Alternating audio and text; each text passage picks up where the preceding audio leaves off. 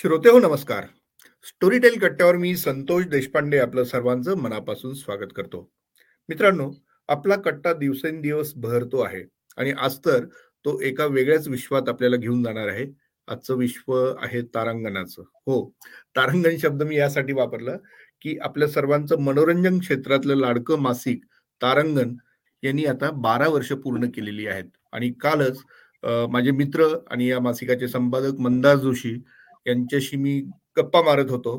थोडस बोललो आम्ही की मंदार हे बारा वर्ष पूर्ण झाले म्हणजे हे तप पूर्ण झालेलं आहे.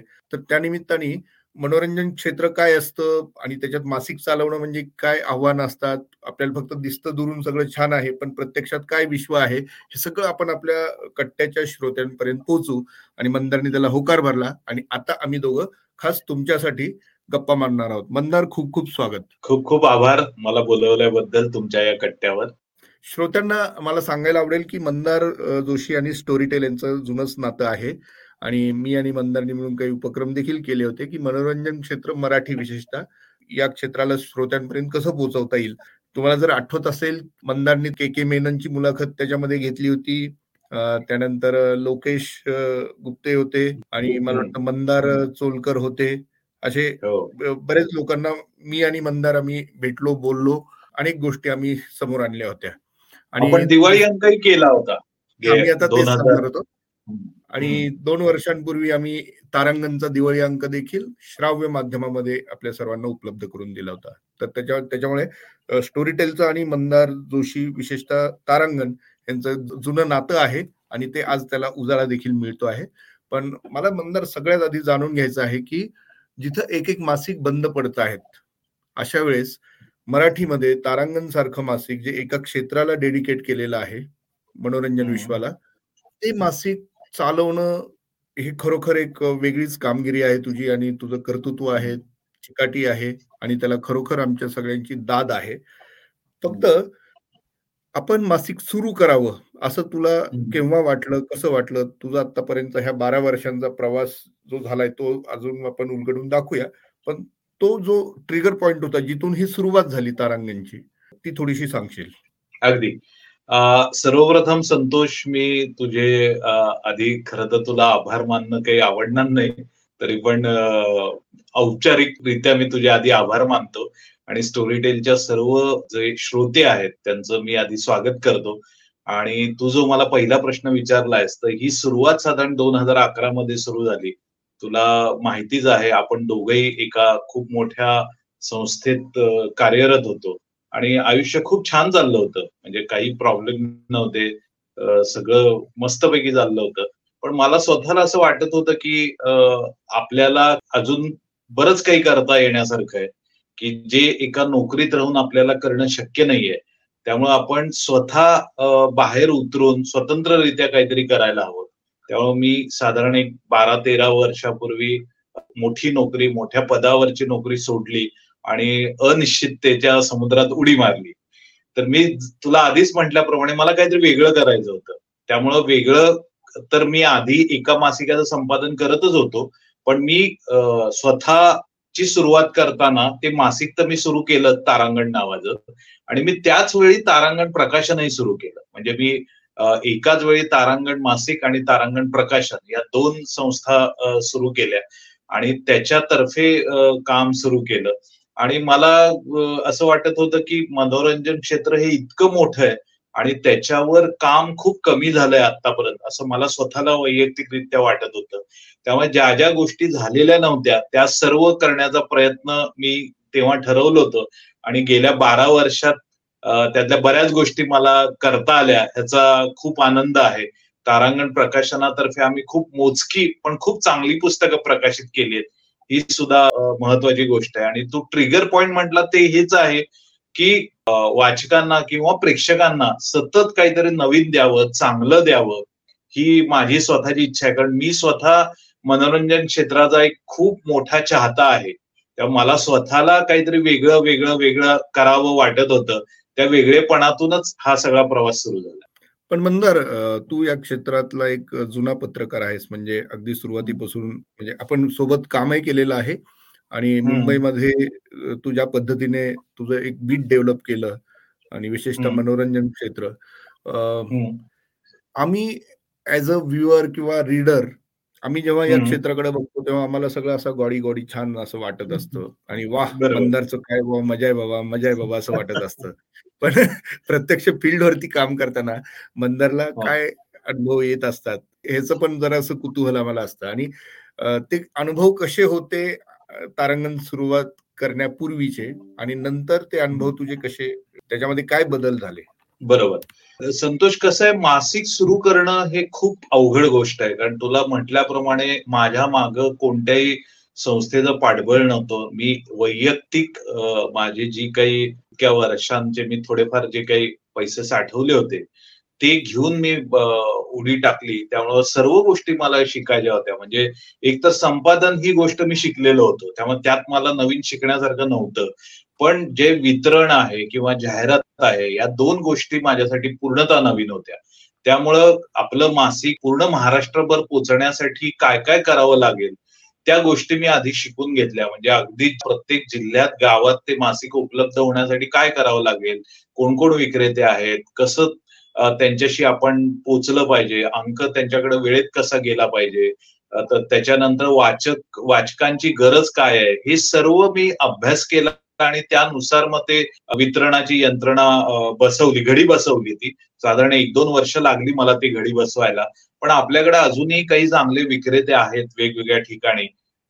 स्पेशली पुण्यासारखं मार्केट खूप मोठं आहे. त्यामुळे पुण्यात आपल्या अंकाला खूप चांगली मागणी असते. त्यामुळे जे जे चांगले विक्रेते आहेत त्यांच्या संपर्कात आलो त्यांना तारांगणचं महत्त्व पटवून दिलं आणि आपण आपलं प्रॉडक्ट चांगलं दिलं तर मग विक्रेते सुद्धा मनापासून ते पोहोचवण्याचा प्रयत्न करतात. त्यामुळे गेल्या दहा बारा वर्षात विक्रेत्यांनी सुद्धा चांगली साथ दिलेली आहे. दुसरा पार्ट आहे तो अत्यंत कठीण असा पार्ट आहे. म्हणजे तुलाही कल्पना आहे की आपलं हे जे सगळं मीडिया आहे प्रिंट मीडिया आहे हा मुळात आपला चालतोय जाहिरात क्षेत्रावर. कारण आपण जे प्रॉडक्ट निर्माण करतो त्याची जी आपण किंमत ठेवतो ती खूपच कमी आहे. म्हणजे उदाहरणार्थ मी सांगतो ज्यावेळी मी तारांगण सुरू केलं त्यावेळी त्याची किंमत फक्त वीस रुपये होती. आणि त्याचा माझा निर्मिती खर्चच पन्नास रुपये होता. त्यामुळं असं हे विसंगत गणित असताना त्याच्यातून आपल्याला प्रॉफिट कसा मिळेल हे फार मोठं चॅलेंज होतं. अशा वेळी मग तुम्हाला जाहिरात क्षेत्रावर खूप मोठ्या प्रमाणावर अवलंबून राहावं लागतं. आणि तुलाही कल्पना आहे जाहिरात मिळवणं ही सर्वात अवघड गोष्ट आहे. कारण जाहिरात देणारी जी व्यक्ती असते ती पूर्ण काटेकोरपणे सगळ्या गोष्टी तपासून पाहती. एकतर तुमचं मासिक कुठं पोहोचतं त्यांचा त्याचा रिडरशिप काय आहे त्याचा आम्हाला उपयोग काय आहे? त्यामुळे एक एक जाहिरात मिळवणं ही खूप अवघड गोष्ट होती. पण गेल्या दशकभरात हळूहळू हळूहळू तारांगणचं बीज रोवलं गेलं. त्याचं छान रोपटं झालं आणि एक त्याचं मोठं आता झाड होण्याच्या दिशेने आम्ही वाटचाल करतोय. तरी पण जाहिराती मिळवणं हे खूप अवघड होतं आणि तुलाही आता आपण पुढच्या टप्प्यात बोलून तारांगण प्रिंट मीडिया आणि डिजिटल हा खूप मोठा प्रवास आहे. कारण तुलाही आता कल्पना आहे की आता जर सगळं जग हे डिजिटलकडे चाललेलं आहे त्यामुळे अशा परिस्थितीत मासिकाला जाहिराती मिळवणं मासिक लोकांपर्यंत पोहोचवणं आणि मासिकाचे सर्वात मोठं आणखीन एक मी चॅलेंज मुद्दा मी इथं सांगू इच्छितो. हल्ली रोज म्हणजे आपल्या हातात मोबाईल आहे आपल्याकडं मिनटा मिनिटाला नवीन कॉन्टेंट मिळतोय. बरोबर? मिनटा मिनिटाला नवीन घटना आपल्याला कळते आणि त्याचं फुटेज आपल्याला मिळतंय. आणि माझं मासिक तर महिन्याने येणार आहे.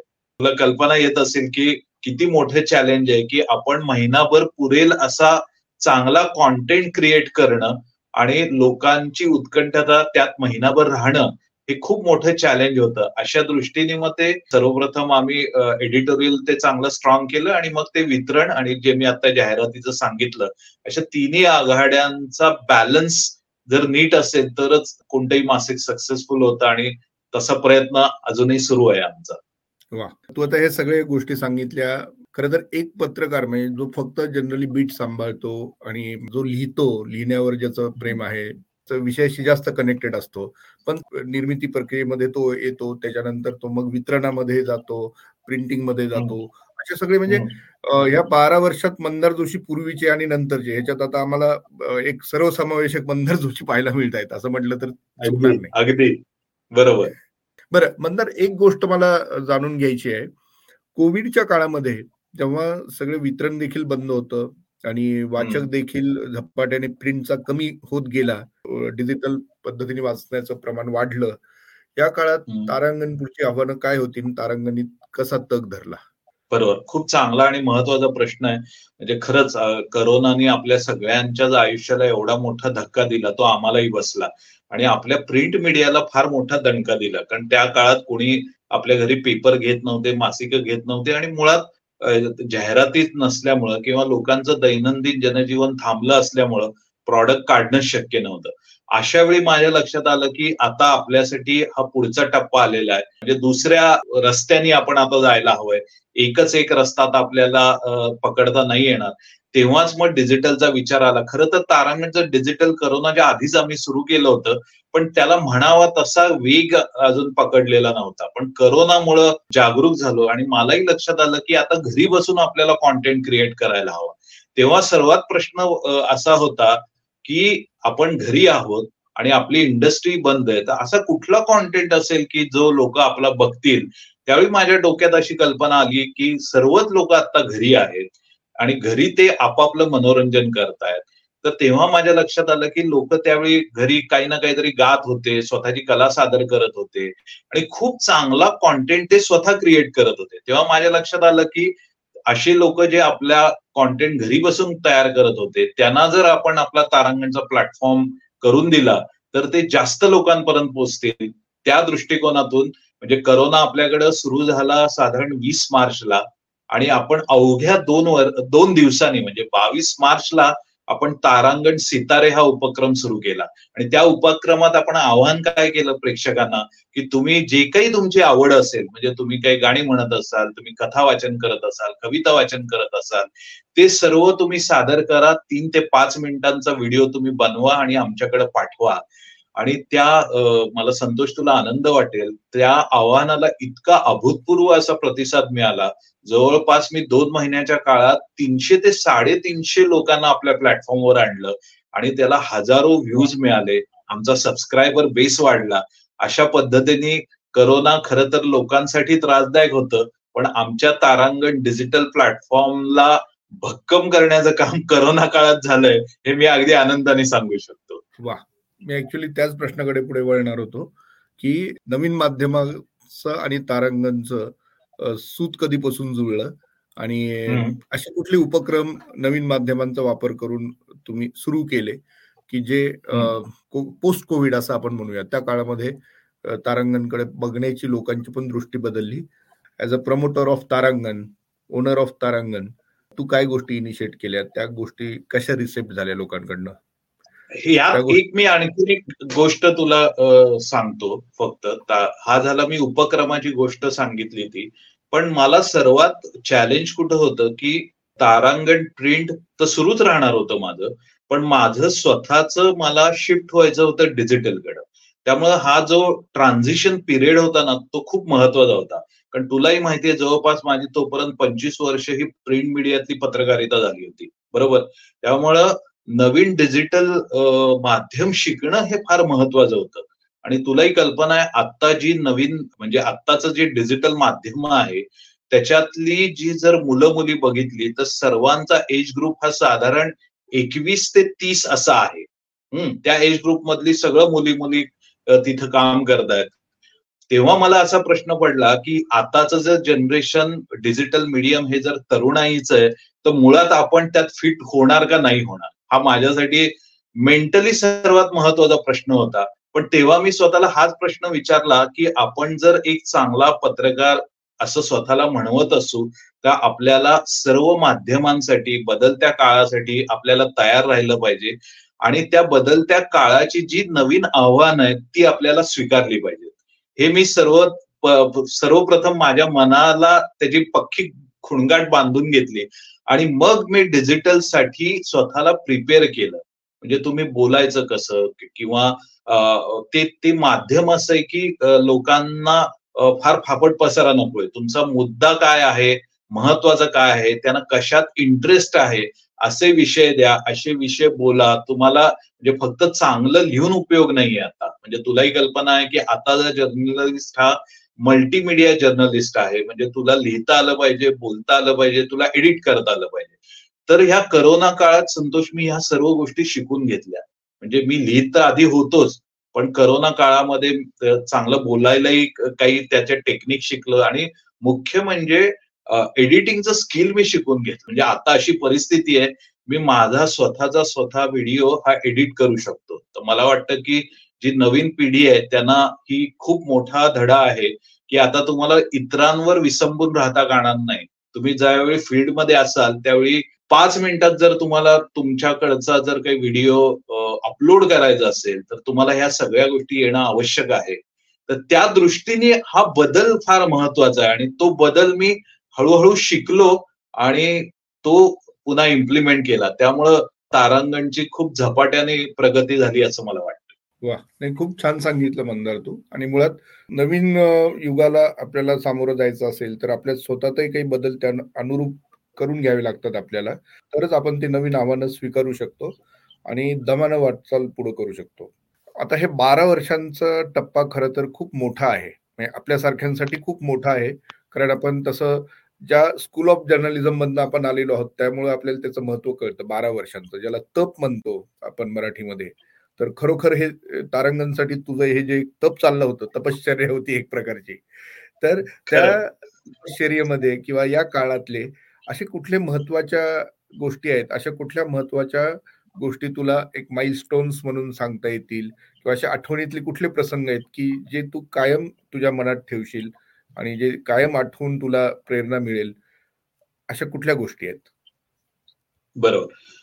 खरंच तू म्हणालास ते खरंच ही तपश्चर्याच होती. कारण सर्व फ्रंटवर आपण काम मला करावं लागलं या काळात. त्यामुळं एक तर करोना नंतर फारच आव्हानं होती. त्याला सामोरं जाऊन मासिक टिकवणं ते जिवंत ठेवणं हे फार महत्वाचं होतं. आणि हल्ली झालंय काय की मला हा मुद्दाम इथं मुद्दा नोंदवा असा वाटतो. की हे जे गणित आहे ना जाहिरातीचं ते फार त्रासदायक असं गणित आहे. म्हणजे तुला कल्पना आहे की लोक आता डिजिटल बघतायत पण जे जाहिरातदार असतात त्यांना त्यांचा रस अजूनही प्रिंटमध्येच आहे बरोबर? असं विसंगत मला जरा जाणवलं. त्यामुळं त्या दोन्हीवर तुम्हाला काम करावं लागतं. म्हणजे एकीकडे तुमचं प्रिंटही चांगलं पाहिजे आणि एकीकडे डिजिटलही चांगलं पाहिजे आणि मग त्याच्या ह्याच्यातून तुम्हाला ते आव्हान स्वीकारता येतात तर ते मी स्वीकारलं. पण मला स्वतःला आनंद काही गोष्टींमध्ये खूप मिळाला. म्हणजे आत्ताच्या घडीला जी नवीन यंग जनरेशन फिल्म मेकरमध्ये येते त्या सगळ्यांना मी तारांगणद्वारे सगळ्यांना आपल्या प्लॅटफॉर्मद्वारे आणलं. आणि तुलाही कल्पना असेल की आता मराठीमध्ये ज्या काही फिल्म्स बनतात दरवर्षी त्यातल्या बहुतेक सर्व मेजर फिल्मला आपण प्रसिद्धी देतो. आणि आपल्या मराठी सिनेमाला पुढे नेण्यासाठी जी जी लोक आहेत त्या सगळ्यांना आपण आपल्या प्लॅटफॉर्मवर नेतो त्यामुळे लोकांना खूप चांगल्या पद्धतीने हा कॉन्टेंट मिळतो. कारण ह्या गोष्टी अशा आहेत ना की ह्या तुम्हाला प्रिंटमध्येही मिळत नाहीत आणि जे सॅटेलाइट टेलिव्हिजन आहेत ना तर तिथं तुम्हाला तेवढा ते टाइम स्लॉट देत नाहीत. तर मला वाटतं की आत्ताच्या घडीला जे युट्यूबर्स आहेत किंवा फेसबुक पेज जे ऑपरेट करतात मला वाटतं की ते खूप चांगलं काम करत आहेत म्हणजे आता जे सॅटेलाइट टेलिव्हिजन करू शकत नाहीये ते काम आम्ही सगळं करतो ह्याचा मला खूप आनंद आहे. दुसरी गोष्ट मला आनंदाची ह्यात जाणवता आली ती मी दोन महत्त्वाच्या गोष्टी केल्या मासिकाच्या फ्रंटवर. गान सम्राज्ञी लता मंगेशकर यांचं निधन झालं दोन वर्षापूर्वी म्हणजे फेब्रुवारी महिन्यातच. तेव्हा मला असं वाटलं की आपण दिदींवर काहीतरी वेगळं करायला पाहिजे. पण वेगळं काय करणार? कारण लता दिदींवर श्रद्धांजली पर लेख तर प्रसिद्ध व्हायलाच लागले होते. तेव्हा माझ्या लक्षात आलं की आपण मार्चचा अंकच अख्खा लता दिदींचा विशेषण काढला तर काय होईल? तर ही कल्पना सुचली आणि ताबडतोब आम्ही त्याची अंमलबजावणी सुरू केली. आणि आम्ही मार्चचा अंक म्हणजे दोन वर्षापूर्वीचा पूर्ण लता दिदींचा विशेषांक काढला. सर्व जवळपास पंचवीस लेख त्या अंकात होते. आणि मला वाटतं की लता दिदींना वाहिलेली ती खूप वेगळ्या प्रकारची श्रद्धांजली होती. तर तेव्हा आम्ही असं ठरवलं की ह्याच्या पुढं आता जर आपण काही चांगला कॉन्टेंट दिला तर लोक स्वीकारतील. त्यामुळे तसं आम्ही प्लॅनिंग सुरू केलं. दरवर्षीच्या दिवाळी अंकात तर आम्ही ते देतोच. पण ह्यावेळी आणखीन एक आत्ता आम्ही नुकतीच चांगली गोष्ट केली. प्रख्यात दिवंगत पार्श्वगायक मोहम्मद रफी यांचं जन्मशताब्दी वर्ष गेल्या चोवीस डिसेंबरला सुरू झालं. तेव्हा माझ्या लक्षात आलं की रफी साहेबांचा खूप मोठा चाहता वर्ग आहे. तर त्या चाहत्या वर्गासाठी आपण काहीतरी करायला पाहिजे. तर म्हणून आता एक दीड एक महिन्यापूर्वी आम्ही मोहम्मद रफींचा जन्मशताब्दी विशेषांक काढला. आणि संतोष मला वाटतं की तो ऐंशी पानांचा आम्ही विशेषांक काढला आणि त्याचं इतकं स्वागत केलं गेलंय. म्हणजे मला अजूनही लोकांचे फोन येतात मेसेजेस येतात. त्याही अंकात जवळपास तीस जणांनी लिहिलेलं आहे. आणि रफी साहेबांच्या गाण्यांच्या वैशिष्ट्यापासून रफी साहेब माणूस म्हणून कसे श्रेष्ठ होते ते सुद्धा आम्ही दिले आणि मला त्यात मला स्वतःला खूप आनंद देणारी गोष्ट म्हणजे म्हणजे तुला कल्पनाच आहे की आतापर्यंत मी जवळपास हजारो लोकांच्या मुलाखती घेतलेल्या आहेत. म्हणजे फिल्म इंडस्ट्रीतली अशी एकही व्यक्ती नाही की जिला जिच्यापर्यंत मी पोचलेलो नाहीये. पण माझी स्वतःची इच्छा होती की मला मोहम्मद रफीना भेटायचं होतं. पण तुला तर माहिती आहे ते गेले एकतीस जुलै एकोणीसशे ऐंशी रोजी आणि त्याच्या खूप वर्षांनी मी या क्षेत्रात आलो. तर मला असं वाटत होतं की आपली रफी साहेबांची भेट राहून गेली. पण तेव्हा माझ्या लक्षात आलं की बहुधा तीच ही संधी आहे की आपल्याला रफी साहेबांपर्यंत पोचता येईल. तर हा जो आम्ही विशेषांक काढलाय त्या विशेषांकाच्या माध्यमातून मी रफी साहेबांवरून पोचलो आणि रफी साहेबांचं जे बँड्रा येथे घर आहे त्यांचं रफी विला त्याला सुद्धा मी भेट दिली आणि रफी साहेबांचे जे पुत्र आहेत शाहिद रफी त्यांना मी भेटलो. त्यांचे जे जावई आहेत परवेज अहमद म्हणून त्यांनाही मी भेटलो. आणि त्यांनाही हा आपला अंक दाखवला आपण रफींचा त्यांनाही तो खूप आवडला. आणि विशेष म्हणजे रफींचे जावई आहेत त्यांनी रफींचं एक खूप छान तिथं संग्रहालय बनवलंय संतोष तिथं. म्हणजे त्याच्यात रफी साहेबांची बसण्याची खुर्ची रफी साहेबांचा टेलिफोन रफी साहेब ज्या थर्मास मधून चहा प्यायचे रफी साहेबांच्या हार्मोनियम रफी साहेबांची कॅरम रफी साहेबांची बॅडमिंटन रॅकेट असं सर्व गोष्टींचा त्यांच्या ट्रॉफीजचा संग्रह गेलाय तो संग्रह सगळा मला बघता आला आणि तो विशेष म्हणजे त्याची त्याची आम्ही मुलाखत तर प्रिंटमध्ये केलीच पण तू जो मला मगाशी म्हटलंस ना डिजिटल आणि प्रिंट असं आम्ही कॉम्बिनेशन केलं.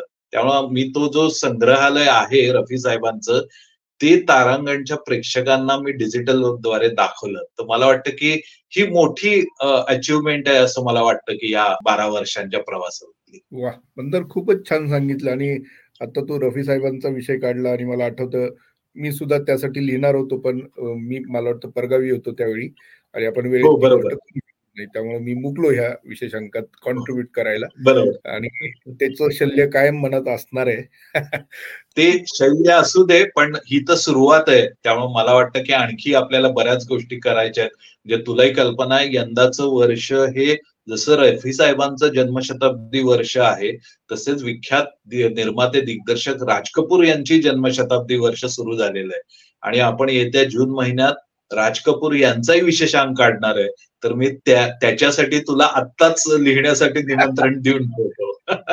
धन्यवाद. सर्वांच्या साक्षीने तू निमंत्रण दिलेलं आहे त्याचा स्वीकार मी केलेला आहे. मग अशी एक उल्लेख केला बोलताना तू मराठी आणि हिंदी चित्रपट क्षेत्रातील बहुसंख्य लोकांना तू ओळखतो ते मला माहिती आहे. आणि अमिताभ असेल आमिर खान असेल किंवा you just name the hero or the film personality आणि Mandar Joshi can approach him तर हे. जे असतं ना कलाकारांशी संबंध ठेवणं राखणं हे हे खरं एक कौशल्याचं काम आहे. हे तुझं कौशल्य आहे का? हे तू निसर्गदत्त तुझ्यातला गुण आहे? निसर्गदत्त म्हणता येणार नाही कारण तुलाही कल्पना आहे माझी जी बॅकग्राऊंड होती आपल्या वाचकांना कळावं म्हणून मी सांगतो. सोलापूर जिल्ह्यातल्या मंगळवेढा सारख्या छोट्या गावातून मी पुढं आलो आणि नंतर मुंबईत मी माझं करिअर घडवलं. तेव्हा माझ्यासाठी हे सगळं नवीन होतं.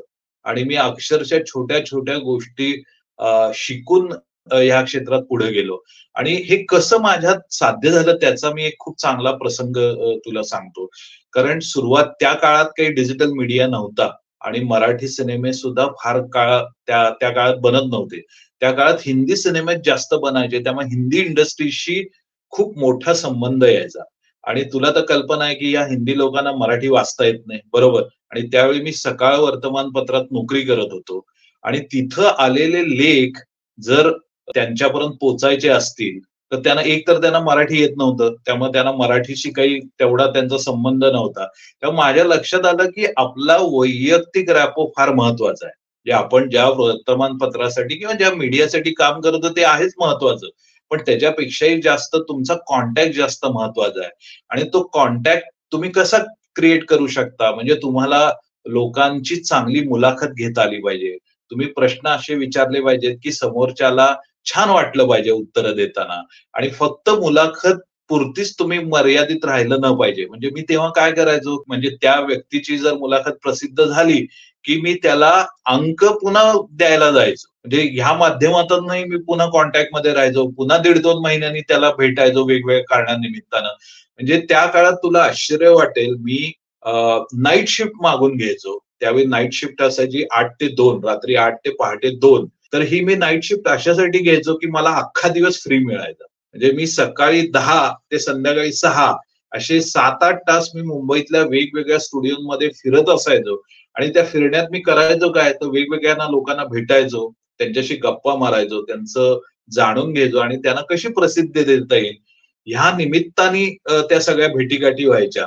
आणि त्याचा फायदा मला असा काय झाला माझं नेटवर्किंग चांगलं झालं. त्यामुळे लोकांच्या लक्षात आलं की हा चांगला जेन्युअन पत्रकार आहे आणि माझा तेव्हापासूनचा जो कल होता मी गॉसिपिंगकडे फार लक्ष दिलं नाही. म्हणजे खरं तर बॉलिवूड हे गॉसिपिंगसाठीच प्रसिद्ध आहे. पण मला असं वाटत होतं की आपण एक दहावीस टक्के गॉसिपिंग पुरते मर्यादित राहूया.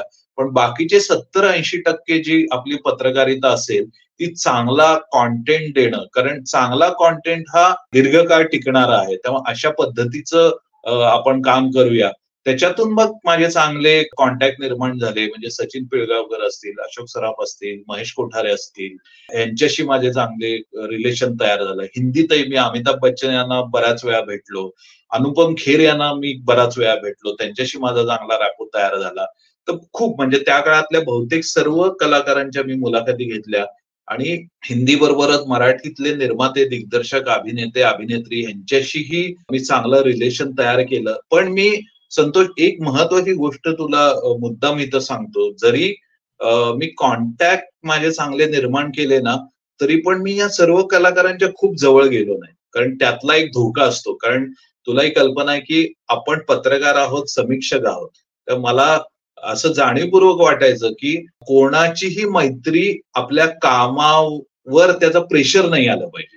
म्हणजे एक पत्रकार किंवा एक समीक्षक म्हणून मला जे स्वातंत्र्य असलं पाहिजे ते मला माझ्या लेखणीतून व्यक्त करता आलं पाहिजे. त्यामुळे मी जाणीवपूर्वक थोडासा लांब आणि थोडासा जवळ अशा पद्धतीने या कलाकारांच्या राहिलेलो आहे. तेव्हा मला वाटतं की मला चांगल्या पद्धतीने पत्रकारिता करता वा म्हणजे हे आपोआप झालं म्हणजे यासाठी तुला वेगळा अभिनय करावा लागला नाही. नाही अभिनय करावा लागला. अगदी नॅचरल हे सगळं प्रोसेस घडून आली. वा. तर मित्रांनो तारांगणचे संपादक तारांगण प्रकाशनाचे प्रमुख मंदार जोशी यांच्याशी आता आपण संवाद साधत आहोत. आणि आता शेवटच्या टप्प्यात मला मंदारला एक प्रश्न विचारायचा आहे. मंदार बारा वर्ष झाली तारांगणला. फार मोठा काळ आहे. म्हणजे आपल्या दृष्टीने फार मोठा आहे. आणि त्याची व्याप्ती आता आपण बोलण्यातनं सगळ्यांसमोर उलगडून दाखवलेली आहे. हॉट नेक्स्ट पुढे काय भविष्यात काय तू चित्र पाहतोयस? हे क्षेत्र कुठं जाणार आहे? आणि आपण कुठे आता मजल मारणार आहोत? भविष्यातलं चित्र मला खूपच चांगलं दिसतंय. कारण खूप नवीन आव्हान आहेत. मीडिया खूप पुढे गेलाय. पण मला स्वतःला असं वाटतंय की बारा वर्ष मी एकट्याच्या जीवावर हे केलंय. पण मला तारांगण हा प्लॅटफॉर्म मोठा करायचा आहे. त्याला आणखी मोठ्या पातळीवर न्यायचंय कारण त्याचं पोटेन्शियल खूप आहे. तर माझ्या आता एक लक्षात आलंय की हे केवळ माझ्या एकट्याच्यानी होणार नाहीये. त्याला कुणीतरी पाठबळ देणं गरजेचं आहे कोणीतरी माझ्या बरोबर असणं गरजेचं आहे. त्यामुळे अशा चांगल्या पार्टनरचा मी सध्या शोध घेतो आहे. तर बघूया तो अशी कोण पार्टनर मला मिळत आहेत का? तरी पण मला पुढच्या प्रवासात जसं मी हे सांगितलं डिजिटल तर ते सुरूच आहे. पण मला स्वतःला असं वाटतं की तुमच्याकडे जर चार वेगवेगळ्या गोष्टी असतील तर तुम्ही एकाच गोष्टीत मर्यादित राहू नका. तुम्ही करता. म्हणजे आता माझंच उदाहरण दिलं तर मी स्वतः लिहितो मी स्वतः बोलतो. मी मधल्या काळात काही आत्मचरित्रांचंही लेखन केलं. आमिर खानचं मी चरित्र लिहिलं नितीन देसाईंचं लिहिलं महेश कोठाऱ्यांचं लिहिलं. तेव्हा मला स्वतःला एका गोष्टीत अडकून पडायचं नाहीये. मला ज्यात आनंद मिळतो आणि ज्याच्यात फारसच काम झालेलं नाहीये अशा गोष्टी करायला आवडतात. त्यामुळे पुढच्या काळात सुद्धा मी अशाच गोष्टी करणार आहे की ज्या आधी झालेल्या नाहीये. त्यामुळे तारांगण मासिक तारांगण डिजिटलचा प्रवास सुरूच राहील. पण त्याच्याबरोबरच मी माझ्या लेखनाकडे तेवढ्याच गांभीर्याने लक्ष देणार आहे. तर बघू आता त्यातल्या काय काय गोष्टी मला साध्य होतात. वा आणि ह्या नक्की सगळ्या गोष्टी साध्य होतील आणि तारांगणचे वाचक प्रत्येक महिन्याला दुप्पट तिप्पट होत राहोत आणि तारांगणात जेवढे तारे आहेत त्याच्याजवळ जाणारी तुझी वाचक संख्या असो.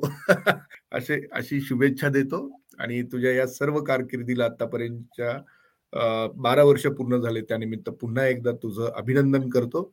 मी समारोपापूर्वी एकदम गोष्ट सांगतो म्हणजे आयुष्यात कसे टप्पे येतात बघ संतोष आपण सकाळमध्ये एकत्र काम करत होतो आपण युवा सकाळमध्ये एकत्र काम करत होतो. त्यावेळी वाटलंही नव्हतं की मी माझं स्वतःचं काहीतरी तारांगण नावाचा प्लॅटफॉर्म सुरू करीन. तूच तुझं स्वतःचं काहीतरी करशील. आणि आपण दोघं असं एकमेकांशी गप्पा मारत डिजिटल माध्यमांवर भेटू असं काही वर्षांपूर्वी आपल्याला वाटलं नव्हतं. पण हेच तर माध्यमाचं खरं यश आहे असं मला वाटतं. आणि आपण दोघांनी हे तंत्र शिकून घेऊन आता चांगलं काम करतो ही खूप महत्वाची गोष्ट आहे असं मला वाटतं. आता तू म्हणाला त्याला धरूनच आज आपण ज्या प्लॅटफॉर्मवरती बोलतो आहोत तो स्टोरी टेल कट्टा तो मराठीतला सर्वाधिक लोकप्रिय किंवा सर्वाधिक ऐकला जाणारा असा पॉडकास्ट शो आहे ज्याचे तीनशेहून अधिक एपिसोड रिलीज झालेले आहेत एकही आठवडा न चुकता. बरोबर. अरे वा. अशा काही आपण अचिव्हमेंट्स करतो आणि पुन्हा एकदा भेटतो तेव्हा फार मजा येते आणि आनंद वाटतो आणि तो आत्मिक आनंद असतो. अगदी. धन्यवाद मंदार आणि धन्यवाद श्रोते हो. आपण भेटूया पुढच्या आठवड्यात. एका वेगळ्या विषयावरती आपण पुन्हा एकदा एक कट्टा करूया आणि तो देखील आजच्या सारखाच जबरदस्त असेल. धन्यवाद. धन्यवाद.